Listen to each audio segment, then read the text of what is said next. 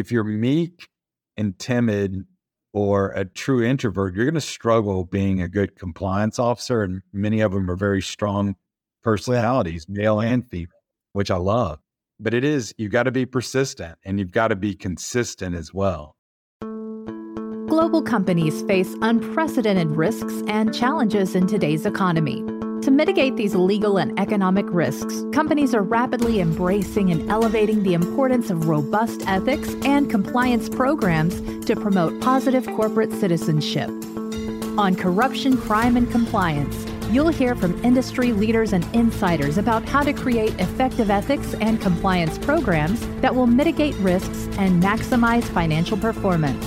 Here's your host, Michael Volkov. Well, hello, everybody. I'm really happy to have one of my longtime friends and professional colleagues in the compliance profession. We go way back. Unfortunately, I still had gray hair even back then, but Bobby Butler is here. And I'm sure many of you in the compliance profession know Bobby. He's got a great reputation. He comes out of uh, Houston.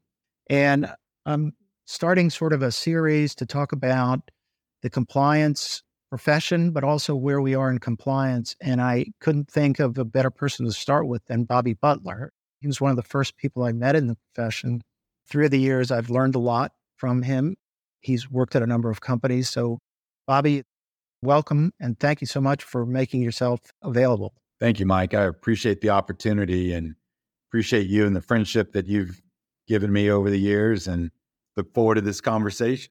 So, Bobby, in the beginning of when I first started to work, I came to Houston. I met you and some other folks, but I found within Houston was an incredible network and experience of compliance people. And you've worked at a number of companies across a number of industries, many of whom had spent some time at Baker Hughes with Jay Martin. And before we started, you mentioned that there were sort of two deans of compliance in Houston. Give us a little bit more about your own background. You don't have to go through each company, but sort of your experience in the Houston area and what's unique about it in compliance, because I think it's terrific, terrific profession, particularly in the Houston area. Great question. I had, I think, the unique experience of working with Marjorie Doyle, who was at DuPont, Conoco, ConocoPhillips, where okay. I'd spent time before the compliance world. I think when we were talking about earlier, none of us set out in law school to go become chief compliance officers. It was just not something 20 years ago like they do today and teach various compliance export controls and the FCPA gets coverage as well in law school. So it was really kind of the old apprentice work where these groups were just starting and you're working with more experienced tenured chief compliance officers that moved over as uh, assistant general counsel. Right. When you say that, how did you fall into the compliance profession? And maybe fall in is the right word to use. It is because next month will be the 20th anniversary of the sale of the Circle K stores that I worked on. So, you know, I had an AGC come to me and couple of other guys, and we started at Conoco because of a Department of Commerce enforcement action of servers being exported unlawfully to Syria. Wow. We started an export compliance, economic sanctions, anti boycott group. That was my entry into what became a field that I found my passion. I mean, I was lost between litigation and commercial transactions. I really enjoyed, I did some corporate investigations as part of litigation, injuries and deaths. But I really found my passion 20 years ago when I started in the compliance field for trade. And then, as you recall, the American Rice case right. with Kay and Murphy in 05, when that cert was denied by the Supreme Court, the DOJ enforcement machine really got going. And this um, is in the FCPA area. In the FCPA Correct. world. Right? Yeah. Yeah. So Marjorie Doyle went over to Vetco. I went there, but I had no idea that that was ground zero between Vetco and Baker Hughes. But my second day on the job at Vetco, the GC came to me the second day and he goes, I need you to investigate a transshipment through Iran and I need you to go meet the monitor. And I'm, wow. In the same day. It was a DOJ placed law firm, big law firm out of DC, and they were the monitor with Vetco. So another door opened. I mean, it was the FCPA world at the beginning of 06. That really catapulted my career. I moved over to Baker Hughes shortly thereafter, and I had the export control investigation because they had parallel enforcement actions going on, FCPA and export control. And so the company was finding religion quickly because you had commerce, you had DOJ, and, and a lot of national attention focused on. And when you first went over there, was Jay Martin there at Baker? Yeah, I mean, he was there, and both Marjorie Doyle and Jay Martin were some of the first chief compliance officers by title that I ever knew, and I got to work with both of them. So was at Baker Hughes for almost two years, and seven of us left to become chief compliance officers at other companies. Wow. They were all due to other enforcement actions. Mine was another DOJ enforcement action at an aviation company that was through the antitrust division, not the criminal division of the DOJ, but nevertheless, it allowed for the establishment of a compliance program and a chief compliance officer at this global aviation company. You know, and I was there eight years, and I think that was the unique thing about my background was being able to work ground zero. Everyone talks about they've got FCPA experience, but not a lot of people were day one right. with Vetco and Baker Hughes. In the Baker Hughes piece, we really gained a lot of experience on the elements of what makes an effective compliance program back in the day. The amazing thing is that at least when I got to Houston, I saw some of the best compliance programs I've ever seen in my career.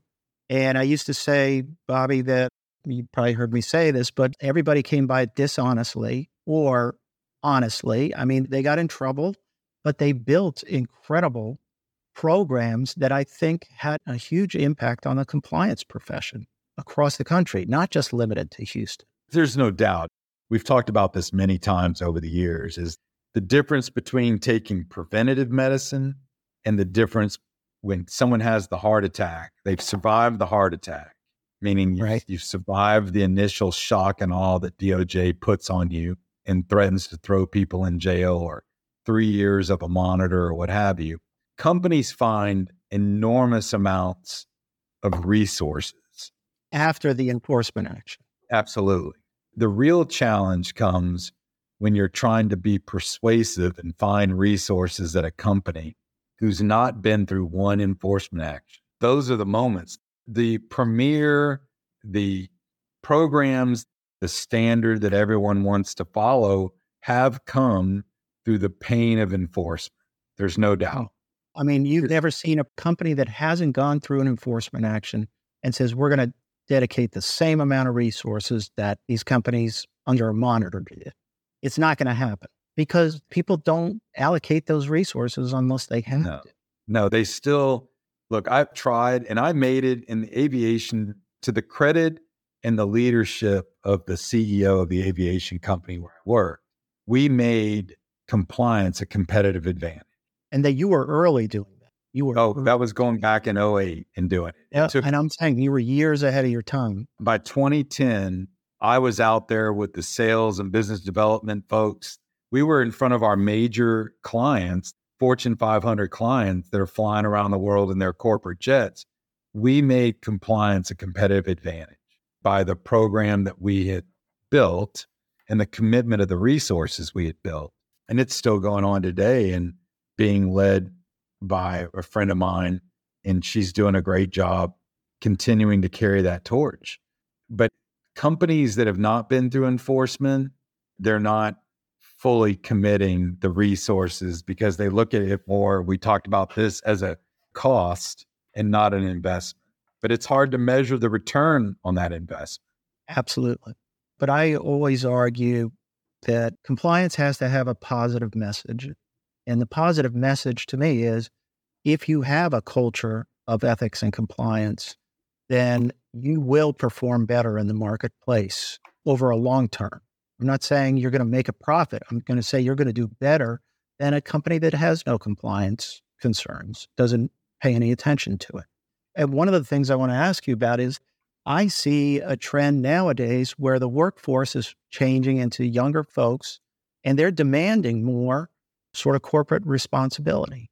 They're demanding more that a company has values and doesn't engage in discrimination, doesn't sexually harass people, doesn't pay bribes, stays within the law. And I think that that is pushing some of the companies nowadays to do more in this area. Yeah, kind of going back to a conversation we had in its Houston origin again. Yeah, I told you it's one of the most powerful single page slides I've ever seen. And if you can close your eyes and think about it, I kind of took you through this. The title of the slide was Culture Trumps Compliance. It was the cover of Enron's Code of Conduct. And talk about so, a twist of fate, you know, or an irony.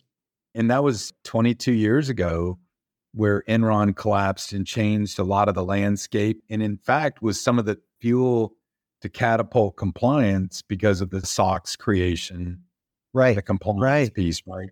But again, I don't know who created the slide. I'm not smart enough to have done it myself. I wish I was. But it has made such an impact on me throughout my career. I talk about it, I've used it, but it is culture.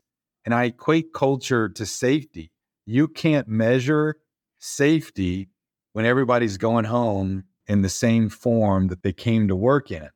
But when there's a death that occurs, or there's a big plant explosion, or serious significant injury, that's when your safety program is getting tested. And every day that goes by, when there's not a compliance issue and you can certify that controls have passed and the elements are there and you have outside counsel come in and do an assessment of your program. You continuously improve, and each day goes by and you don't have an issue. Well, there's another positive impact to the investment and the return on shareholder value, and more importantly, the company brand. Absolutely. The reputation. Reputation. Yeah. You're exactly right. The brand. And I always say that's their most valuable and tangible asset. Let me ask you this, Bobby. And I get a lot of questions on this, and you're in the trenches, and I'd love to hear. I always am asked by clients, and I have conversations with compliance officers all the time about persuasion, persuasive. These are folks that want more resources, that want to do the right thing. How do you build a persuasive presentation, or how do you convince people? Let's start first at leadership, and then we can talk about people that you need to coordinate with. But how do you even start to persuade? And what have you done through the years to try to persuade senior executives on the importance of investing in compliance?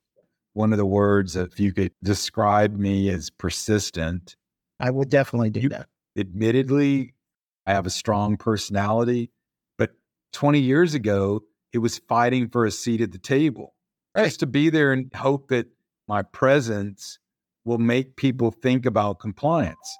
Because at the beginning, 20 years ago, in the oil and gas world, the chemical world, even business meetings will start with a safety share. And I'm like, how about we add a compliance moment to this too? Back then, again, to the credit of the CEO of the aviation company, you cannot withhold a paycheck, but you can withhold a bonus, for example. Well, how do you get people to do their training? Well, we're going to hold your bonus back until you get your training done. I had to go to him one time and say, You can't have your bonus, your training's not done. to the CEO. CEO of a multi billion dollar company. And it takes a little bit of intestinal fortitude to be able to stand up and say, I can't give you your bonus. And he was fine. He was great to his credit and a great leader he was like, no, that's what we put in. We put in place and we support you because discretionary income could. But let me tell you, I use that as a learning moment for everybody, a training moment and a teaching moment. But he was willing to kind of walk the walk and not just say it doesn't pertain to the C suite. Exactly. That's a big deal. Oh, it was huge. And it really changed the dynamic of getting everyone to do their training. This is compliance week the Society of Corporate Compliance and Ethics. This is kind of the yeah. designated compliance week. The timing's perfect. And so this is a week to celebrate compliance. Because we all have dents and chinks in our armor over the last 20 years, scars and battle stories. But it is fighting. I mean, I still fight for a seat at the table. I was in a business meeting today. I kind of pushed my way in and introduced myself to new guys. But if you're meek and timid or a true introvert, you're going to struggle being a good compliance officer. And many of them are very strong personalities, male and female, which I love. But it is, you've got to be persistent and you've got to be consistent as well. Well, that's a good point. You got to be consistent. You can't just change your view for one thing versus another. And you have to be consistent in your message. That's one issue that I hear a lot. Then the other is, for example, another part of the company, you need coordination and cooperation with them. Let's say HR, let's say procurement, let's say whatever part you want, security, whatever. And I continue to hear stories of people who face resistance when compliance says, Look, I want to work with you. I want to do things. Here are some initiatives we could take. I'll help you. Let's do stuff together on our culture with HR. Let's do something together on procurement with third party due diligence risk and risk management. I'm sure you've experienced that at times in your career. And early on, it was with legal. We had the legal compliance fight, but that seems to have been sort of resolved. But how do you then end up persuading your colleagues to join with you? How do you get them to say, this is a win win for us? for us to work together? Great question. I've been a strategic partner to the business units, the support units. I am not a gotcha compliant. You're not the sheriff, I've, yeah, which is I mean, the worst way to be presented. Right. I want to look for solutions and I try to find every solution that I can legally to say yes. But there are moments that you have to stand up and say no. Right. But when I do have and experience those moments, that's when I have to be very clear in the message of why. Right. Because if you just say no, you can't do it because it's Iran. No, you can't do it because it's Cuba. You're going to lose them because they're going to find a workaround. That's the one thing about human behavior. So it's really trying to be their strategic partner, finding ways to earn their trust in any relationship. And so I don't want them to ever feel like, oh, here comes Bobby. Nothing good happens when Bobby shows up because I want to be able to find solutions for them that are compliant and can help grow the business. Look, at the end of the day, if you're going to be a business killer, you're not going to have a job. Keep the business to grow and be prosperous, but do it in a compliant, lawful one of your colleagues, another alum from Baker Hughes, Dan Chapman, he used the phrase with me and I borrowed it liberally. He said, You look for win win with the business. In other words, ways that you advance your mission and you make their job easier. Or even your idea of being part of the sales team and showing them the financial benefit of it. That to me is a win win, big time because they get the value of it. Without a doubt. I talked to Dan this week, and a lot of us that are Baker Hughes alums still stay in touch with each other. We right. still bounce ideas off of each other. Yeah, Dan is a very, very talented and smart compliance lawyer and learned a lot even working with him. So, as simple as that expression is, win win, this is not a zero sum game if you make it a zero sum game, you will not be there long at that stop. And people with that personality type will eventually fizzle out in compliance. It's just not going to work. You right. can say no, even as an advocate and a business partner, but you got to be clear on why you're saying no. Right. You've got to be able to explain the law, the impact, the risk. But what about also saying, look, we can't do it that way, but let me think about another way that we could do it. Or maybe here's another alternative to think about. In other words, solve the problem with them as opposed to, I used to call it Dr. No. You don't want to be a Dr. No. Yeah.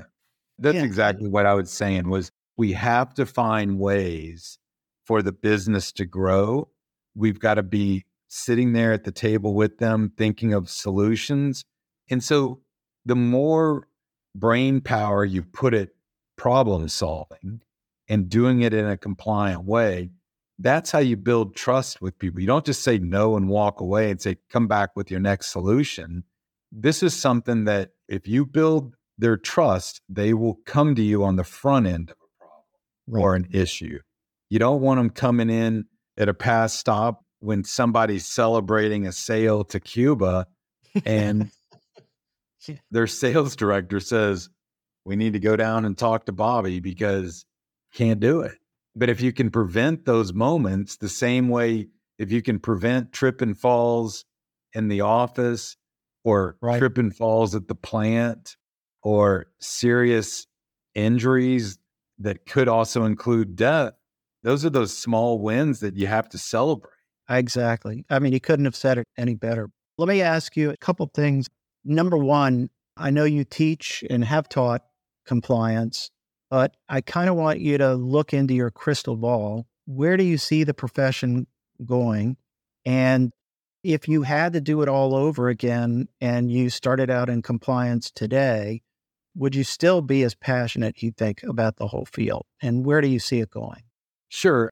There's some great certifications that are out there. I mean, I've gone through the Society of Corporate Compliance and Ethics certification, but I think you're seeing more law schools teach about having compliance courses, the FCPA, export controls, where a lot of us 20 years ago either were working in other jobs that moved us towards this. I mean, the light bulb went on for me 20 years ago when I found trade compliance and then the FCPA. It's like I got it finally. Well, but I think more people are learning about it on the front end.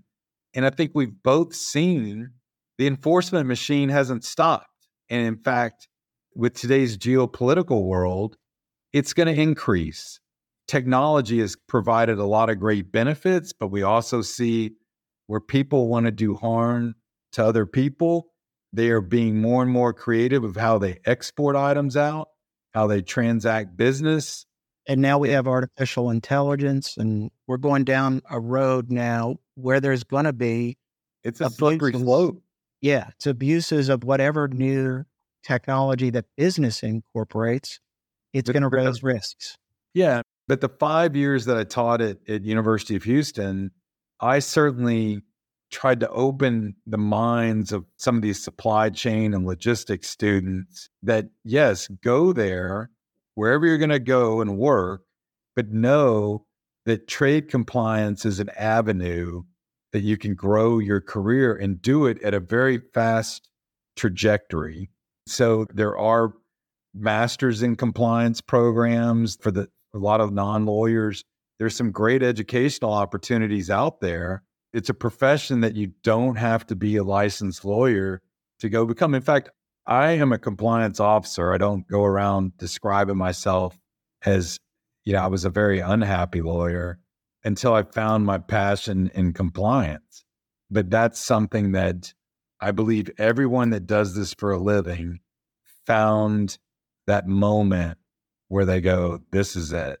Well, I also find the profession, unlike legal profession, is filled with optimistic people who are like yourself. They want to make the company better. They want to make the organization operate better. It's a positive message beyond do the right thing, whatever your values and your mission is of the company.